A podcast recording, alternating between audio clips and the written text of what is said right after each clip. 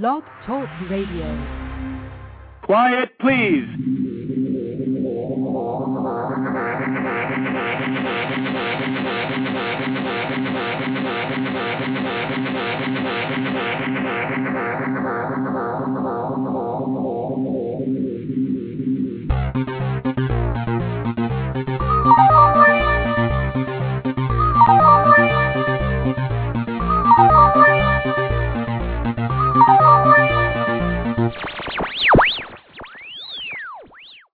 Welcome to Rex Sikes Movie Beat, conversations with filmmakers where we discuss everything film and television. Here on Movie Beat, you'll learn what to do and what not to do when it comes to making movies and TV. We will talk to everyone behind the scenes and in front of the camera, and I'll provide you with guests and information you're going to want to have whether you're a filmmaker or a fan. So now let's move behind the scenes at Movie Beat. And first, I want to thank all of my recent guests and all of my listeners uh, and readers, those of you who tune in, for spreading the word about Movie Beat to your friends and your industry connections, for tweeting about it, for your emails, uh, for MySpace, for Facebook, uh, wherever you post these uh, interviews, uh, you're promoting my guests, and uh, this is a free resource, so I thank you for doing that. I also thank you for your emails and your phone calls and for coming up to me in person in public and uh, and complimenting us on the show and telling us what you like about it. The official website is at www.rexsikes.com. That's R-E-X-S-I-K-E-S.com. And MovieBeat is really designed to be a resource for you, and that's why I connect you up with professionals who are making it happen. Now, you can subscribe to MovieBeat at the welcome page by clicking on the RSS feed right there, and you'll always be updated to changes in the website, whether that's up and coming interviews, uh, cast and crew listings, uh, upcoming events, premieres, parties, networking events, festivals, local and elsewhere. So be sure you subscribe to rexsikes.com, the website. Keep in mind, if you're listening to this conversation live, uh, you can make us a favorite. You can friend us right there on Blog Talk. Uh, you can leave comments. And if you're listening to it as an archive show, there are also other great uh, interviewees, guests, and uh, information on the website. So be sure to uh, scroll through, look at the archives, and uh, and check into those interviews as well. Before I bring on my guest today, whether you're listening live or to an archive show, keep in mind that you can share Rex Sikes with everyone through Facebook, MySpace, Twitter, or email, and by your favorite means. And again, I thank you for all of your support. My upcoming guests, just so you know, my next guest will be actor director Nick Mancuso. He is going to be talking about his projects, about what it's like acting and directing, as well as uh, an acting system that he's devised. Screenwriter Dennis Fay, who also has his hand in the comic book world, so if you're a comic enthusiast, you're going to love that. Author Reed Martin, who wrote the book Reel Truth, The Reel Truth. Uh, if you haven't picked this book up, uh, it, it is a, an incredible read. Um, so we're going to begin a series of uh, interviews with Reed. Location scout and author Tim Moshensky uh, is also the author of um, the A to Z Guide to Film Terms. He'll be following that. Douglas Day Stewart is the writer director. He's uh, written Officer and a Gentleman, Blue Lagoon, Boy in a Plastic Bubble, Thief of Hearts, which he directed, that starred um, Steven Bauer and David Caruso. Sound supervisor and recording mixer, re-recording mixer, Patrick Girardi will be back uh, as well right right after Doug. Returning is going to be Michael O'Keefe, the actor. Uh, Kevin Sorbo, the actor. Peter Marshall will come back and, and we'll begin a series on directing.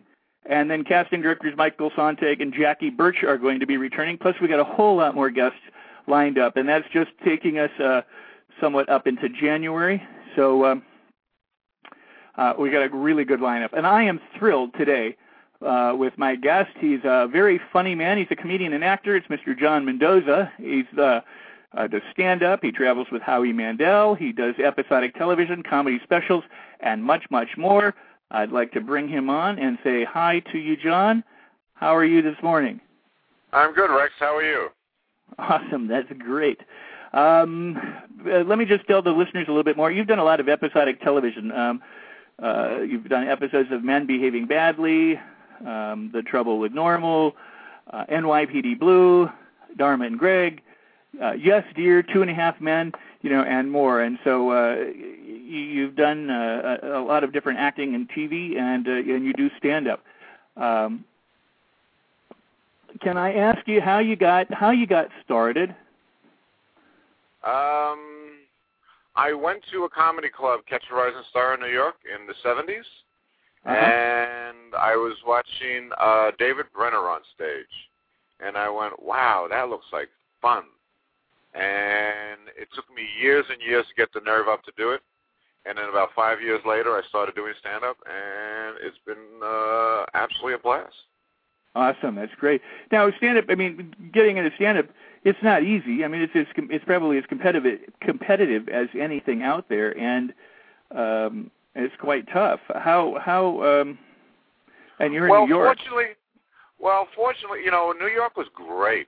There was a guy named Mhm. Charlie Barnett. Charlie Barnett, he had uh he was uh he was on Miami Vice and he was a, he was a comic. And I remember we were all standing on line in front of the uh, Catch a Rising Star one day and he would stand there for you know eight nine hours waiting to get a spot on Monday night at Catch a Rising Star, and it would be you know you would be standing there with you know now guys that are famous and stuff like that, but Eddie Murphy stood on that line and Joe Piscopo stood on that line and uh you name any comic that started in New York City, Larry David probably stood on that line. Every comic there was stood on that line waiting to get a spot for eight or nine hours. And you didn't just do it once. Sometimes some guys did it for like a year, two years, and never ever passed. And uh I did it about four or five times, and I finally passed. But I remember Charlie Barnett one day standing on that line and going, and there weren't big comedy clubs then or anything like that. And remember Charlie saying, "We are so lucky. Something's going to hit, and we're going to be at the beginning of this." And next thing you know, comedy took off like a crazy person. Wow, it's amazing. Um, yeah, I remember like Los Angeles in the '70s. I, there was, you know, Mitzi Shore's. There was comedy, the comedy uh, store. I think the Improv opened up down on Melrose, and then uh, that, uh, and and um, the Ice House. Those are the I don't remember. Yeah, I don't remember much of much else at that time. You know, uh, Yeah. in terms of that.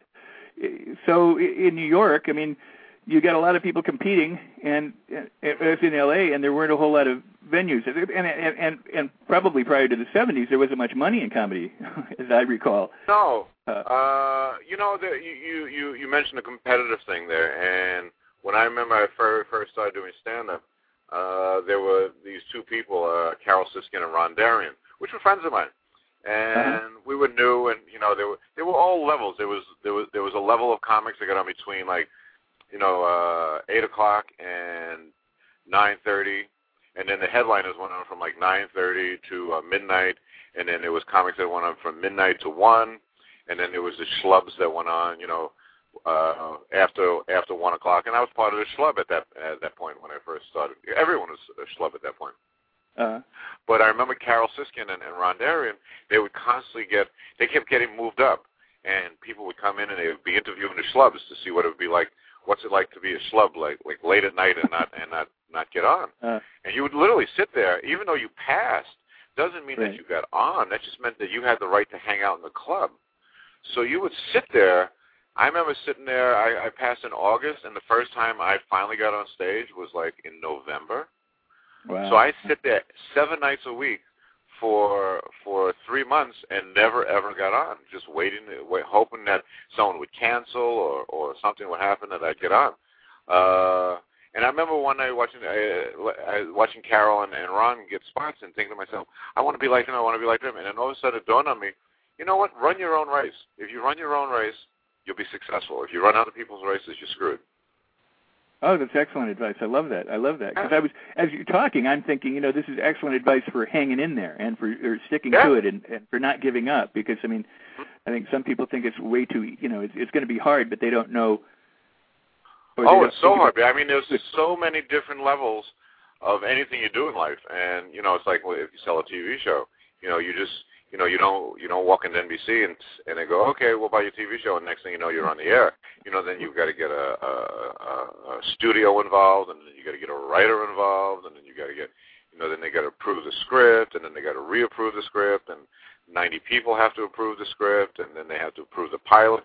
You know, so everything you do in in this stupid business is is uh, freaking level after level after level. It's you know, and and the problem with it is there's so many times that you think to yourself, you know what, screw it, I'm out of here. I'm I, I I'm not I I can't deal with this. I'm I'm done. Uh, you just have to hang in there. That's absolutely excellent. Uh, I, I just want to segue a second and, and, remind the listeners that I have opened the chat room so that uh, uh, in case you haven't found it yet, you can you can always get into the chat room as well. Um, yeah, no, that's excellent, John. I mean, it, it really is, and and and I remember the '70s in in or around 1980, I guess, 81, something like that, where the the comedians, at least in Los Angeles, were trying to organize a strike so that they could get, I think, maybe twenty dollars, or I think they were offered like fifteen dollars a a night or something, and they were trying to get a set fee. Do you remember those days? Were you were you in LA? I wasn't in Los Angeles yet then. Uh, we had a small strike in New York. When I first started doing stand up, we made two dollars on a weeknight and five dollars on a weekend. Oh yeah, see, I mean that's just amazing. And the amazing thing about it was when I first got on and started doing spots on a regular, um, uh, I was I, I was going on. I was getting late night spots, and I you know I would come off, and I was just so ecstatic and so happy to get stage time that I was just, you know, I'd go outside and have a cigarette when it was over and like, oh man, this was really cool. You know, whether it was a good set or a bad set, you go, I just wanted time alone to go and, and, and just sort of like reflect on what I did. And uh, so finally, uh, time goes by, like maybe nine, ten months or something like that, and I was working the door. And if you work the door at the improv, and at the time working the door with me was Keenen Wayans, uh, uh, Joe Piscopo and a guy named uh, Howie Klein. Howie Klein runs Three Arts, which is one of the biggest uh, agents. They they do The Office and and and shows like that.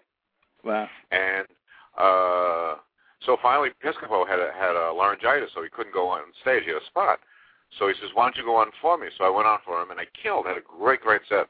And I come off stage, and Chris Albrecht, who, who ran HBO for years, he was uh, he ran the place, and he goes, "Wow, that was really good." He says, "Go get paid." And I said to him, I said, "You get paid for this?" and they went, "Yeah." And they went to the bartender and they said, "Ira, well, how come? What, what have you been doing with John's money all these months?" He says, "Well, he never asked for it, so I kept it." Oh, jeez. So wow. you know, what did I lose? Maybe like thirty dollars, or something like that. But, well, know, right at two, two or five bucks, but yeah. Yeah, you know, it wasn't about it wasn't about the money. It was, uh, you know, back in those days, it was it was always about you know just do getting on stage and getting stage time and even still to this day, it's never about the money. You don't get paid to do stand up. You get paid to travel to the place. Oh, I do stand up free. I love doing stand up. It's you, you pay to me to get there. Aha. Uh-huh. Okay. Now that's that's that's fascinating. That's an interesting interesting concept. Um, so you know we were talking about the 70s, and then uh, then ultimately, uh, you know, and you were gracious. You you, you wrote a, a bio for our uh, the Rex Sikes Movie Beat website, and and there, there's a point at which. Um, you know, we are talking about the, you know, standing outside at the improv, but then ultimately, you, you know, you ended up doing the, the Tonight Show. Was that in the '80s with Johnny Carson and? Yeah, my first. Uh, or was that in the '90s when he was? Well, go no, ahead. I did, uh, I, my first spot I think was like '86 or something like that, '87. Uh-huh. I, I don't remember.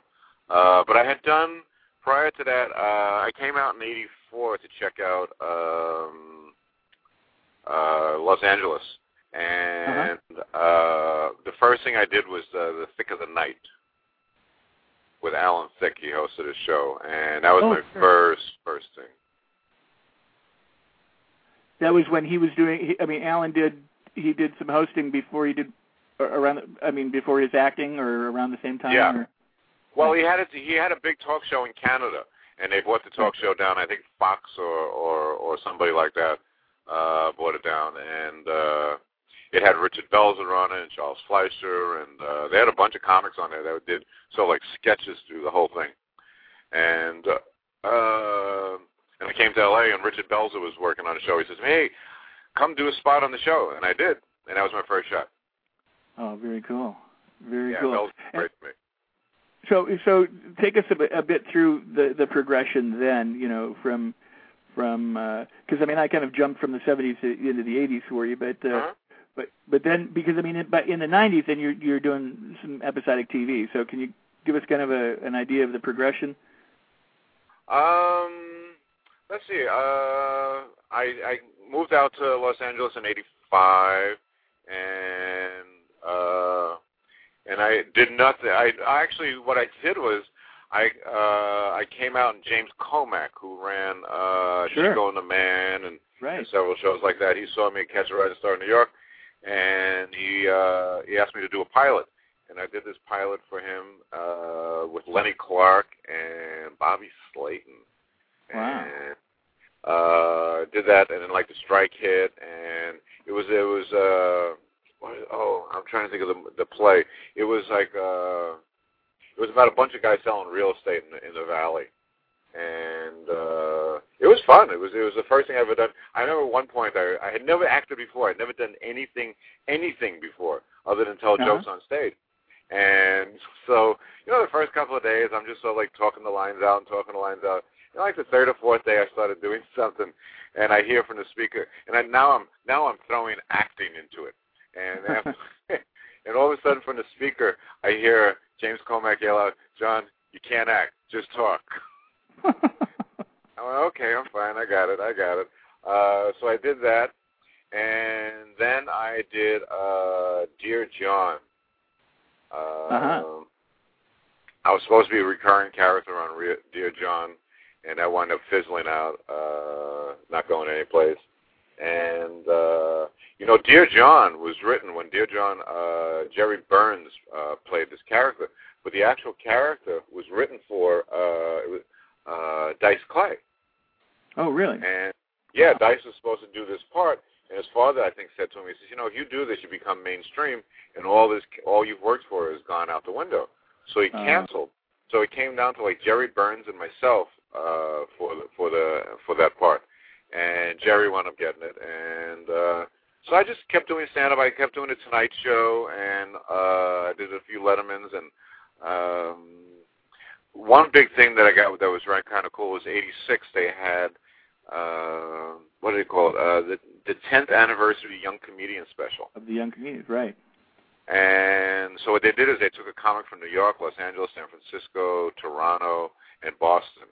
And um, I was introduced by Richard Belzer actually, and I, I beat out. I well, I beat out. I, I was the one comic that uh, that got picked to do that in That's New York. cool. Right. Yeah, That's Ellen cool. DeGeneres, I think, was Los Angeles. Uh, I forget who was who were the other ones, but uh, it was uh, yeah, it was really really cool. Uh, you know, to to to make it through that whole litany of New York comics. You know, you go back to a moment ago saying uh, uh, the competition, and it was Right. never really competition. It was you know at that point of the game it was I got lucky and uh, you know I got the spot. No, no, that's that's very very cool. Now, um, and then we fast forward into the '90s where you started doing, you know, more. You know, there's Meatballs Four, the movie, and different TV movies and and uh, episodic television. What was it like then? I mean, you know, now you've done that pilot and stuff, and and uh, working with Komack, and now you're now now you you know you're you're appearing more frequently in in television on, or on television. Yeah, both in dramas, both in dramas. You know, I mean, there's NYPD Blue or DAG or some of these other shows Yeah. as well as comedies. Well, I couldn't get dramas because every time I would go in for an audition, I would get laughs. I remember reading for uh, L.A. Law, and I went Uh-huh. into L.A. Law, and I was supposed to play this cop that, uh, you know, was describing what was happening when he got to the scene. And as I'm describing the scene, all the producers in the room are laughing their asses off, and I know at that moment I'm screwed. So I, I it, it, it, I then started just focusing on on comedies and stuff like that. uh-huh. So I just kept doing I, I kept doing a lot of different comedies and uh I kept doing the Tonight Show and NBC kept seeing me and seeing me from from my Tonight Show spots and it was a guy named Rick Ludwin and Rick Ludwin who was the guy that was uh put Jerry Seinfeld on uh Oh. on the air. So so are you still there? I am, yes. Okay. Uh, so Rick Ludwin sees me one night at uh, uh, the Improv in Los Angeles and calls the next day and says, "Would I would I like to do a TV show?" And I said, "Sure." So my agents and I we go in and we meet with him, and I pitched my idea, which at that time was kind of flimsy, and he said, "Fine." He said, "We'll do the show."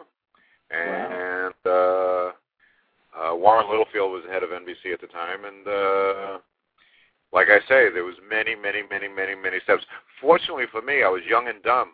I had never been, I had never produced a TV show before. I had never starred in a TV show before, so I didn't know what the steps were. So if I would have known how difficult and crazy it was, I think I would have been more phonetic about it. But I was, it was like, okay, this is fun, let's do it. And my first step was get a studio together, and I my agent said to me, "Listen, this is going to be really, really, really, really difficult. You're going to have a hard time getting uh, uh, people involved." And the first people I went to was Bernie Brillstein, and Bernie Oh. Brillstein me, he said, uh, I walked into his office, and within before my ass hit the chair, he said, "I want to buy this show. This show's mine. I want the show." And I was looking, I'm going, but, but they told me this would be hard. And then I left his office and I went to Paramount. The people at Paramount, we want the show. We want to do the show. And everyone kept wanting to do a show. And then I finally met with uh, Castle Rock, and I sat down with the guys that, uh, which were the guys who ran Seinfeld, and I sat down with them. And uh, now here's everyone blowing smoke up my ass and going, "Oh, we wanted to buy the show. We want to buy the show." And finally, I sit down in Castle Rock, and they're saying to me, uh, "So, how long have you been married?" And I go, "Well, ten years." They said, "Well, what's your children like?" And they started asking me all these these questions, and it Uh-huh. kind of threw me off. And it was like, "Oh shit, no one's ever asked me any questions before." These are the first people that are not, you know, just saying we want to buy the show. They're actually asking me questions, and so they started asking me these tons of questions. And I, and the, uh, the other part of me got a little indignant. It was like, "How dare you? Everyone else wants to offer me money in the show." And then as I was driving home, I was driving over the over the canyon, and I got to like Coldwater Canyon, and I it dawned on me. I said, "You know what? These people actually care." So I called up my agent and said, "Let's go to Castle Rock." And Wow. they were, they were great. They were, they were really spectacular people to work with. Wow, and it was that the the second half? Was that the series? That was the second half, yeah, yeah. Second half. Uh, wow. Which was uh, uh, kind of like my life at that point in the game, I guess. Well, see, I did, what I didn't realize was that, that you that you had pitched the idea for the series. I mean, so that was that was that was something off of you- the top of your head. hmm I mean, that came that came from John Mendoza. I, that I didn't realize. Yeah. I didn't, it's, that's that's fascinating. As opposed to just being cast in in someone else's show, this was a show that you got to produce and develop. Yeah, I uh uh yeah, they came to me and they said to me, "What do you want?" And I said, uh I told him the idea, and then uh two friends of mine, this guy uh, uh Rick uh Rick Messina and Richard Baker, who were they uh produced uh, one of my Showtime specials. They were they also produced and were managing uh Tim Allen. And they Mhm. said, and I was meeting with different writers and stuff like that. And there was a guy named Jimmy Miller that works with him who handles Jim Carrey. And Jim came to me one day uh, and said, "Hey, listen, I got these two new writers. They're really, really good. Why don't you meet with them? I'll give you a script." And I said, "Okay, fine." So they gave me the script, and it really sucked. It was it was just really bad. And I said, you know, I'm not, really that interested in it. And uh, so then he said, listen, they got another script, this movie. Why don't you read this movie? It's really, really cool. You'll like it. So I said, okay, fine. So, so I read the second, I read the the, the movie, and it was great. It was really, really good. And it wound up becoming, it was the movie The Santa Claus. Oh, okay. And so I hired them, and this guy, uh, I forget their names, uh, Leo and, and Steve, and uh, they, uh, the three of us wound up. Uh, I hired them, and everyone said to me, "Oh, you got to get known writers. You got to get known writers." And they, they hadn't even wrote Santa Claus yet.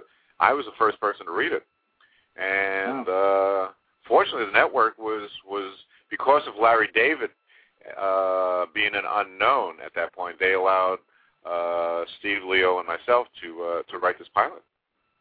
Wow.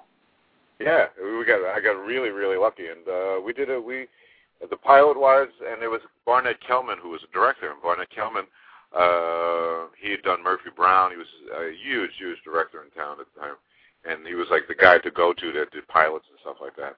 And uh, Barnett, uh, he really tweaked it and made us redo scenes to the point of nausea, to the point where you just wanted to kick his ass because he was really, you know, it was like, damn, we got the scene. Go, no, no, it's not good enough yet. And uh, then we'd have to rewrite it over and over, and I, we would spend hours there trying to. And, and the funny part about it was we got to the point where we had to rewrite it so often, and we didn't like we didn't have a, really an office, and we, and they lived in Glendale, and I lived all the way out in in the in the West Valley. so Mhm. what we did was we met on the golf course, and we wrote the pilot on the golf course. you would play golf. around, or did you actually sit down and write? No, no, we'd be walking from hole to hole, you know, BSing about the, about what, Uh-huh. what what we should do in this scene, and we would we would literally write the the pilot on on on the golf course, and then we and then Steve or Leo would go home and they they decorate it up and put it back together. And the original part was, which I forgot, was what we would do is we would take bits from my act and Mhm. we would make scenes out of it. And I think when we first started, there were maybe like 15, 20 lines from my act. And by the time we actually shot the pilot, there was none. Maybe one, I Wow. think. I think one. But it didn't work in conversation, so we we just kept scrapping one bit after the next after the next. And that's uh, that that that's how that that pilot got got written. Wow, that's that's that's amazing. So not only are deals made on the golf course, but pilots are written on golf courses. So that's that's that's the. But Oh, no, I mean, it, but, but uh, I mean, I guess the the idea is, I mean, it, I mean, it, all of this, everything that you've described so far, has taken a lot of work and has taken a lot of stick to itness and has taken a lot of dedication. Um, you know, and, and yet you bring it to fruition, you know, by staying with it and, and, and teaming up with, you know, apt people and things like that. So that, that's it's, it's fascinating to listen to. What was it like when? I mean, you you you now have you know starring in your own series. You know, you you've written you know this kind of thing, and um, and then after the series, uh, appearing in uh, episodic TV. I mean, how how does it, how is it different? Let me ask you that for our listeners. How is it different going from the series that you're in that you're responsible for to going as a guest on some other show? Um, hey, you know, that's a great question. Uh, at first, you don't want to do it, you know, Uh-huh. because uh, it's like, well, you know, damn, I, I I know how to produce this. I know I know what to do, and the scene isn't working. You can't say the scene isn't working. You've got to basically just keep your mouth shut and do the scene the way they want you to do it. Um, uh, NYPD Blue, I had read for NYPD Blue maybe 15, 16 times, different parts Wow. over and over again.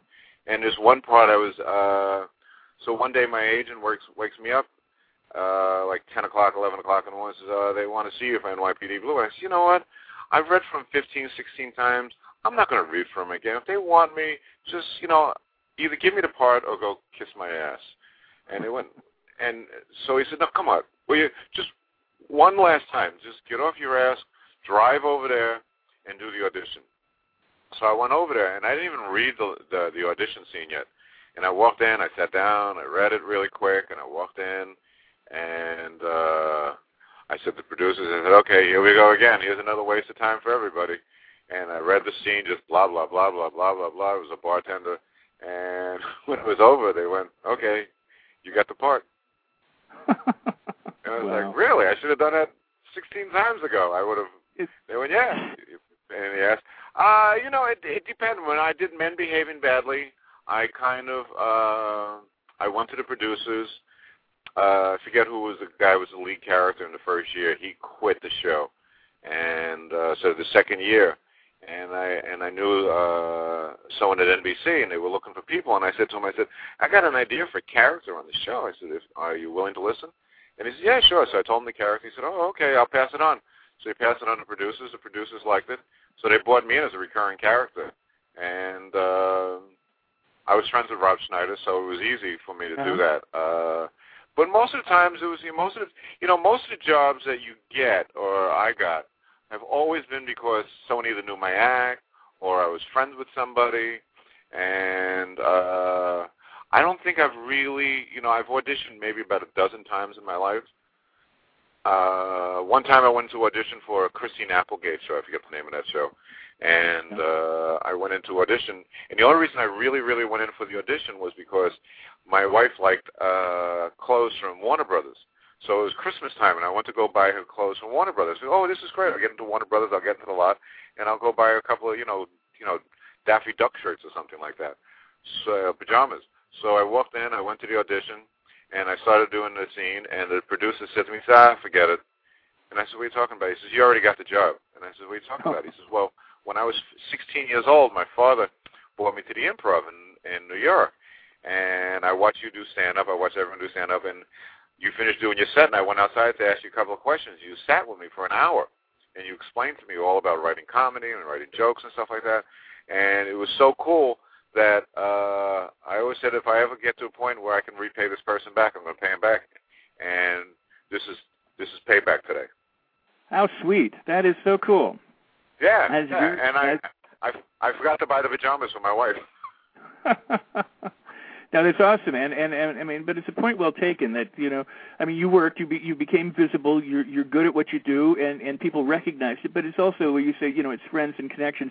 I mean, a lot of times I think people, you know, they think it's it's it you know it is who you know, but it's also who knows you, and Yeah. and and the the more that you can make your work stand out and shine, the more the you know the more demand a person can be in. I, and so, um, you know, You it, it, it, it, visible as possible. I'm sorry. You have to stay as visible as possible. Because if you don't, Oh, right. then you all of a sudden, you know, people forget who you are, which is what's happened in the last few years. So it's it is an interesting little phenomenon. Um, eh, there's a lot. I mean, John, I got a lot that I want to ask you. I mean, you know, you pre, you, you know, you, the, the, I want to ask you about sardines that you produced, and, and about writing comedy, and and how to be funny. I want to talk to you about you know your your road shows, the tours, uh, working with Howie Mandel. We've got about a we've got you know maybe like 25 minutes left here. I got to take a small break and, and then just come back. All I need to do really is remind the listeners that they're listening to Rex Sikes Movie Beat at r e x s i k e s dot com and uh, we encourage you to go ahead. You can post the links uh, to uh, interviews as long as you use them uh, in their completion, and, and they're not altered in any way. Uh, but I really like it when you do spread the word and make this resource available to friends and colleagues, both inside and outside of, of uh, show business. And if you hear of events coming up before I do, you know, feel free to email me. Um, through the website, as well as if you have questions for guests and you want to ask a particular upcoming guest a question, please email it. Put their name in the in the header and the questions in the body of the email, and contact me through the website or visit us in the chat room during uh, the interviews. Uh, uh, but now, right back to our to our guest, um, Mr. John Mendoza. Um, all right, so John, um, uh, let me ask you about sardines. I don't know what sardines is. So it's, it's, oh, it's one of your credits, I guess. I maybe maybe they've got a wrong credit in there. It had a as a Yeah. TV thing. So I, I apologize. I won't ask you about sardines. That's okay. There's a lot of things I've done that I don't remember, or I've done that uh, that haven't gotten on. I've, I did a lot of pilots, uh-huh. and uh, there was uh, one of my favorite pilots I did was with uh, Robert Hays, and I don't remember Sure. the name of that pilot uh, from uh, from Airplane, and Uh-huh, that was a lot absolutely. of. Uh, then a couple of development deals. Yeah, I've I've, I've been lucky. Well, it, I mean, you know, IMDb is is a is a great resource, but it, it oftentimes is not. It does not have all. It doesn't have all my credits. I know it doesn't have other people's credits. You know, it's just who who bothers to put them up and get them up. Um, and you know, it, it, it is it's true. A lot of people do pilots, uh, you know, and, and either they do air and they don't go to series, or they don't Yeah. get picked up in the first place. So you, I mean, I, I forget whether it was Jim Carrey or somebody. I, I forget who. George Clooney. I mean, I, one of these guys did like eleven or fifteen pilots that never sold, you know, but they just made Oh, a really? career of doing pilots. Yeah. Yeah, I've So- done I've done I think eight or nine, maybe ten pilots that never got Wow, to never got to air. Actually, this Yep. pilot I did with uh, Robert Hays was got picked up, and then at the last second, they it was between uh, Drew Carey or my show to get picked up by ABC, and they Oh, went with wow. Drew Carey's show.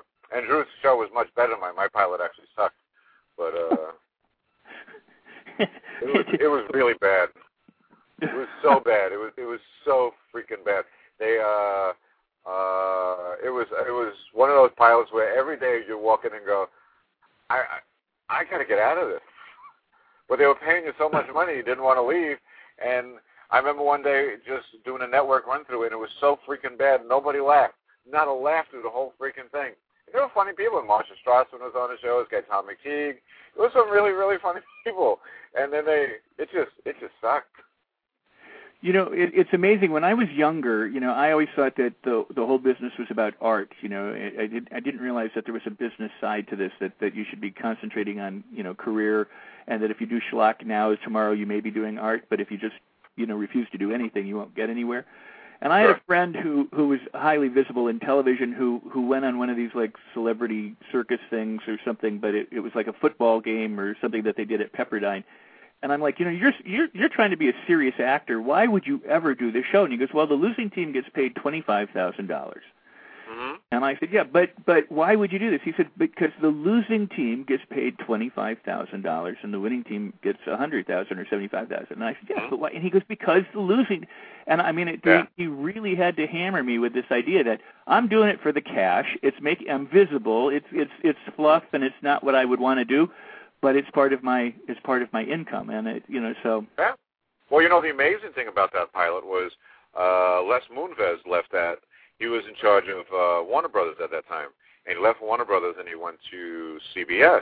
And even though that pilot didn't get picked up, I wound up getting a, a fairly lucrative uh, deal at uh, CBS. So it wound up paying off in, in spades for me. Absolutely, absolutely. You know, Um, that is that is fantastic. I mean, uh, let me. Um, there's there's a lot, and I, and you know what I'm going to do, and um, I do this sometimes. I'm just going to ask you right now. I mean, we got 24 minutes. You just you just a little while ago said that you know you, you sat down with this guy who later produced, and you spent an hour talking about writing comedy and and uh, structure of comedy, and things like that. Uh, we don't we don't have an hour here today, so I'm just going to ask if at some point you'd be willing to come back and and continue the discussion, sure. even though we're not sure, done no yet. Yeah, I would love to have you back. Because I, I, I do, and I and I'd like us to talk a little bit about uh, comedy writing and, and and and how to be funny or how to make something funny. Uh, but but uh, uh, and I and I want to come back and talk more about the the movie, bu- uh, the show business and TV and all the things that you're doing. But I also you're also currently touring with Howie Mandel, uh, and you do a lot of road road time each year. Could you could you tell listeners some some about that? I'm one of the luckiest people in the world because I, I uh, Howie and I met uh, at a Starbucks. wow. And really, uh, we've known each other. We did uh, the Young Comedian special together. But I mean, he, he he did it in Toronto. I did it in New York. Uh, there was a TV show over in London called uh, it was Saturday Night Live. It was Friday Night Live. And when I went over to go do that, uh, they showed me a copy of a of a comic that did the show the week before. It was Howie Mandel. Um, and and there was always these events that I would always wind up fi- finding myself just following Howie Mandel. And so one day I'm here. We he lives like a few blocks from me, and I heard he lived there, but I never saw him. And uh, one day I'm on, online at Starbucks, and and he goes, "Hey John, how are you?" And I him, "Hey, how are you?"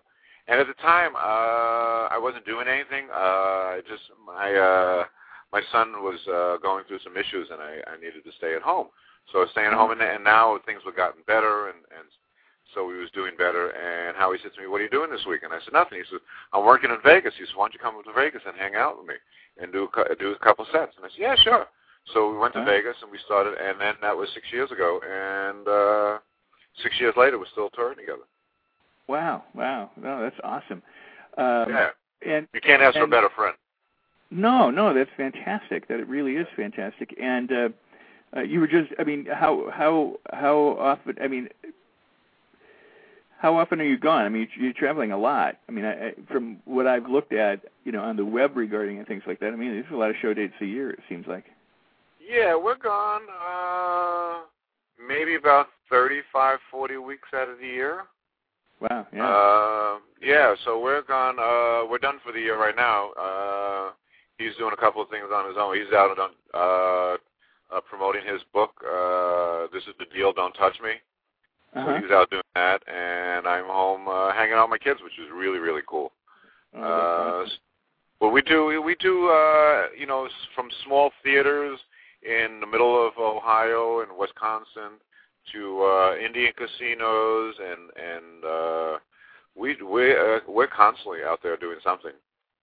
Well, you're going to have to let me know when you're back in the Wisconsin Chicago area, or I'll let you know when I'm back out in the LA area. But I mean, I, you know, that would be that would be great. I would love to know about that and and, and let the listeners know and things. I mean, we can, you know, anytime you have something that you, you know, coming up, or you let us know, and we'll be happy to announce it on Movie Beat.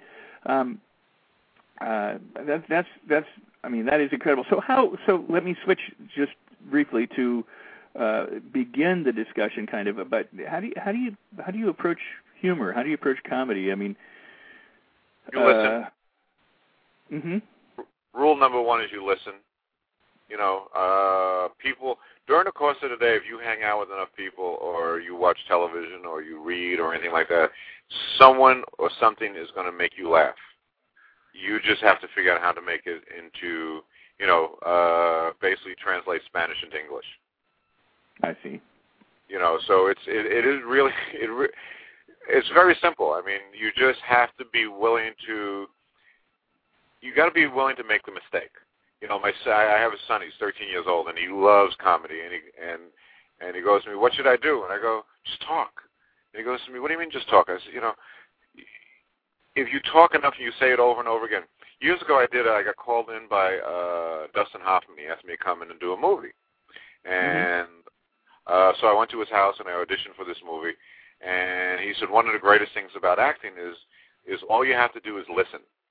And it's true because all you do is listen and you respond to the way people act. So your act basically comes from listening to things that people say. And I'm really bad about it. Uh, people say something that I think is really funny, and I'll I'll go to the bathroom and, and I'll write down what they said. So mine is just listening to uh, my friends and and and different conversations. I'll be like at at a restaurant or something like that, and I'll I'll be eavesdropping on a conversation next to me, and I'll hear these people arguing about you know their sex life or something like that, and I listen to it, and I sort of like put my own little spin on it, and that's how I come up with jokes. Well, that that's I mean that is sound advice. I mean the idea of listen, you know, observe, listen, hear. Um, mm-hmm. But the but the the notion of the spin. I mean, it's it, there's a, there's a couple of, of things here. Um, that we can approach. But for writing for stand-up, or writing writing a joke versus writing a routine, or writing for a screenplay or for a half-hour sitcom or something, I mean, there are a lot of different form, you know, forms that that this could take. But there are some people who, you know, you can sit around a, a coffee table, you know, at uh, Nate 'n Al's or you know Denny's or Dupar's or something like that, and and and somebody will be just naturally funny.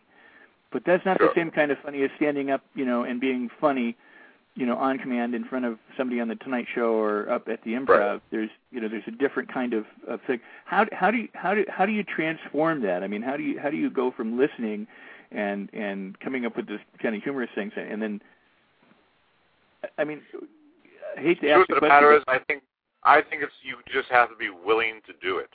I think you know you could say you know you could do all the technical stuff that goes along and go oh well, you should do this and you should do that you know, like I, I, if someone comes up to me and says to me, you know, how do I become a stand-up comic? I, rule number one: get on stage and get on stage as much as you possibly can, and that's where you find, you know, the beauty of of starting out. And I remember when I started out, uh, I didn't know any better, you know, so it was easy to just go up there on stage and tell like, you know, the the most insane jokes possible, and just and whatever whatever stuck you you did and then if it stuck two or three times it became part of the act. If it didn't you threw it out. And one of the best things about not know, anyone knowing who you are is you could do that. You could just go out there and and and then as time goes on and if you start doing the same jokes over and over again and people come to see you and they've seen you again they go oh shit he's doing the same act he did before. So you have to keep on trying to add to it and add to it as much as possible and but uh, for if if your question basically is how do you get started to do stand up and write stand up, just write it, put it down, and and and and you know there was years ago I had a joke in my act and it was uh, I said I went skydiving and one of the guys I went skydiving was blind. I said you ever hear a dog scream at ten thousand feet? but it never got a laugh. Uh, it never ever got a laugh. And one night I walked uh, on stage, and I remember Jerry Seinfeld saying to me, "He says, why don't you make it a German Shepherd?" Uh, and I and the next night I made it a German Shepherd, and it got a huge laugh. Uh, and it was just by identifying it and, right. and making it, you know, and just trying back to the stick to itiveness again. You stick to it over and over and over again. Uh, and sometimes it'll it'll drop in your face. One night I was doing uh, David Letterman, and I was killing. Every joke was killing. I could have read the alphabet, and it would have gotten laughs that night. Uh-huh. And so I, I had a joke that never ever worked in my life. And comics would laugh at it, but people in the audience would look at me all with this weird look. And I do the joke, thinking, okay, I'm going to get this out of my system. And the joke dies. And I started laughing to myself, and I sat down, and we went to commercial, and David said to me, he said, what happened to that joke? And I went, that joke never worked before. I thought tonight it would work. And he went, well, you were wrong. and he was. And, but it's, uh, you know, you, you just keep doing it over and freaking over and over and over. You got nothing else to do. You might as well do it again. well, it's, it's again, it's very good advice. It, it also, it also, uh, you know, what, what you had said. It's kind of like good writing is made through massive editing. You know, the more you edit, the more you edit, the more you tighten, the more you tighten, and and it sounds like that's kind of you know what you're advising. You go out, you do it, and if it doesn't work, you get rid of it or you revise it and you and you do it, and then you keep the stuff that works, you know, and throw out the stuff that doesn't, and you just keep yeah. testing it. You know, you just keep testing it over and over and over, and and and pretty soon you've polished it, and uh, and um, and then of course one of my favorite lines about one of my favorite lines about writing is the hardest part about writing is rewriting. Mm. And it's true. You know, you can write you you write a script or you write you write a book or something like that, and you become married to those lines, and they're they're right. just so. You know, and then someone reads it and goes, "Well, this doesn't work," and you got to rewrite it, and you've got to, you know, figure another way to make it work. Uh, so you know, it's it's you can't get married to anything, and you know you just got to keep on trying it. And you know, there's there, there's an acting technique in uh, in improv, and it's called uh, do-over. And you'll see someone, and they'll go, you know, they'll do a scene, and the, and and and the audience will yell do-over, and they have to do the same scene again, but they have to do it a different way, and they do it again, and they go do-over. They do it a third way, you know, and every time it, it becomes different, and, and it becomes fuller you know, and that's that that's that's what writing is. You got to just keep making it fuller and more fuller. Oh, that's very good advice. Very good advice. Now, when it, when now you're you're talking about stand up, and and there's a certain cadence or certain rhythm that each comic brings to their performance. You know, your own personal style. Um, you know, is is there still that kind of unwritten rule or written rule of you know a, a, a, a punchline every 30 seconds or you know, I mean, because at one time, No. I, guess if, if you look back at the '60s versus the, what comedy is today, I mean, there's there's a whole lot more. It seems to be storytelling in comedy and, and stuff that, or or exposition that goes on in in, in stand up than there was at one time, where it would just seem to be joke, joke, joke. Right. Uh, am, I, am I full of crap there, or? No, I think it all depends on the person and and their style. I mean, you can take like you know, uh, you know, I mean, I remember Larry David and I years ago. Uh, we, we were talking about writing jokes, and we were talking about, as far as stand-up goes, that we were both very quick one-line joke tellers. Mm-hmm. And Larry's biggest dream was always to be able to tell a long story.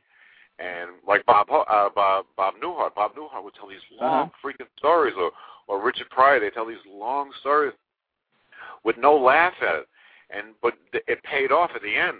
But you would Uh-huh. sit there and listen to the joke and go, "Oh my God, where does this person get the nerve to keep on talking like? I don't have the nerve to do that." So it all depends on the individual. I mean, whatever fits your style is is what you become. I don't think there's a rule. I don't think there's. I, I think it's you know. I mean, if you you know, that's why so many different comics work different. I mean, if you look at Howie Mandel and me, they're they're Mhm. totally two different types of styles. There's no right. There's no wrong. Right. But in terms of in terms of uh, getting up there, I mean, the advice that you've given so far, you know, is stellar. I mean, you you do it, you hone it, you you know, and and then just keep sticking to it. And you've given examples of that throughout your career. So I, I know that the listeners will appreciate that. Um, but when it comes, and we've now got maybe about eight minutes left, so we may not be able to do any of these topics the justice that I would like to. But but um, uh, what about when it comes to writing for television? I mean, you were talking about writing a pilot and writing it on the golf course, stuff like that. I mean, there's there's there's a different kind of, you know, there's everything has to be done in about 22 minutes or 24 minutes, and and you know you have to have different acts and and how how do you structure? How do you begin to conceive of a sitcom writing? Uh, first of all, you have to know who your characters are, uh, and you know you got to know who your lead characters are, and and write to the strength of the lead character. Uh, that's the person you're following. I mean, if you look at Seinfeld show, you know Jerry, as as wonderful as Jerry is, uh, stuff like that, he basically emceed the show. You know, Uh-huh. so he sort of like drove that whole show. If you look at uh, even ensemble shows like Friends or something like that, Uh-huh. you know, they those characters, you knew when when Ross said something, that was a Ross line. You know when when Phoebe did something, that was a Phoebe line. Or if you Mhm. watch, you know, Cheers, you know, you know, you know, you you got to know who the characters are, and, and and that's the one thing that a lot of people. That's one of the things that hurt a lot of television shows now. They don't they don't bother servicing the actors. They they wind up servicing the writers. And if you Ah. if you if the ego gets in the way, then then the show sucks. And that's what happened with my show. My uh, the second half is a lot of it was the writers wanted to service themselves as opposed to servicing the actors, and that's when the show goes uh, goes in the toilet. So it's the. I mean, in other words, I mean, you can you can say something funny, but it, if it doesn't fit the character, it, it's probably not the best use of. It's a waste of it's it's a waste of joke. I mean, uh, I remember when I was doing this one pilot, doing this one pilot, I had a line that was really really funny, and they took the line away from me, and I said to them, I said, "Why'd you take the line away?" Uh, that's what the, the that character was saying. They said, "Ah, it it doesn't fit," and I went, "But it fits perfectly to describe what this guy is." And they said, "No, no, no, we're going to take it away." I said, "Come on, please, let me do the line." I said, "Give me the in the first scene, I'll do your line. In the second scene, we'll do this the second line again. Whichever gets the biggest laugh, you'll keep." And they went, "Okay, fine." And the the original line was the better line. Uh, and and that well, that's one of my biggest problems with a lot of television shows is that uh, they don't they don't write for uh, they don't write for the actors. They write for the for the writers. No, that's that's that, that makes sense. It, uh, I appreciate you saying it. Now, uh, one thing I don't remember, I I do remember the show, the second half, but I don't remember was that uh, taped before a live audience or was that a, a, a, Yeah. a film show? Uh huh. No, that was a that was a, a four camera show. Uh, uh, yeah, yeah, where we shot it, uh, Universal. Uh-huh. Uh, but yeah, it was. Uh, well, I, I one one time the the wrong audience came to see our show. I think they the Sea of Thea Vidale Thea Vidale's audience came to see the show, and they were just like, "What the hell's going on here?" if you get the wrong you get the wrong audience watching the show, you won't get any laughs. Uh, well, yeah, that makes sense. yeah, but you know, uh, I love sitcoms, and I and I wish sitcoms would were were more uh, prevalent in today's market. But unfortunately, um, it's not. And I Yeah, think it's a lot because of the writing. because of the writing. Yeah, I think there, I think a lot of I think uh, a lot of people started servicing the writers as opposed to servicing uh, the, the the people that, that are delivering the lines. So, so in a in a perfect world, if if you were going to write a new series or, or or give advice to people who are writing sitcoms, I mean that would be one of the, one of the, the the main points. Service the actor, you know, make you know, uh, Yeah. know the character. Um, Yeah, people want to know who the characters are on the screen. They don't give a shit that you know uh, the writer of Friends uh, wrote this show. They don't know who the hell you are. They all they know is you know they want to see that character on. They they want to be able to relate to that character on television. You know, you right now your your biggest uh, sitcom on the air is Modern Family. You know those characters are very very well defined, each one of them, and it's really cool. You don't know who the writers are. You don't care who the writers are. You're not supposed to know or care. You look at those characters on on TV there, and you go, wow, these guys. You know this this woman is you know uh, a hot Latina. You know uh, this guy's gay. It's it's it's you get to you get to know the characters, and that's what people want to know. You go to the movies, you don't go to the movies, you know. And I never understood this. Oh, he's the writer of you know uh, the Terminator. Gives a shit. I'm watching I'm watching a baseball movie. I want to know about the people in the, uh, in this movie. I don't care about the other movie or the writer. Give me the movie.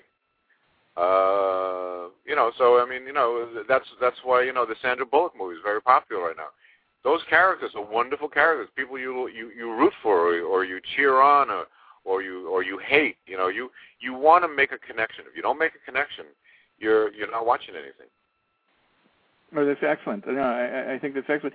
You know, um, there are a, a couple of points. We've got we've got you know, maybe three minutes left right now, but and so again, you know, uh, when we're done talking, maybe we can reschedule the time when you can come back and address some of these points and, and talk more about about your career and what you're doing.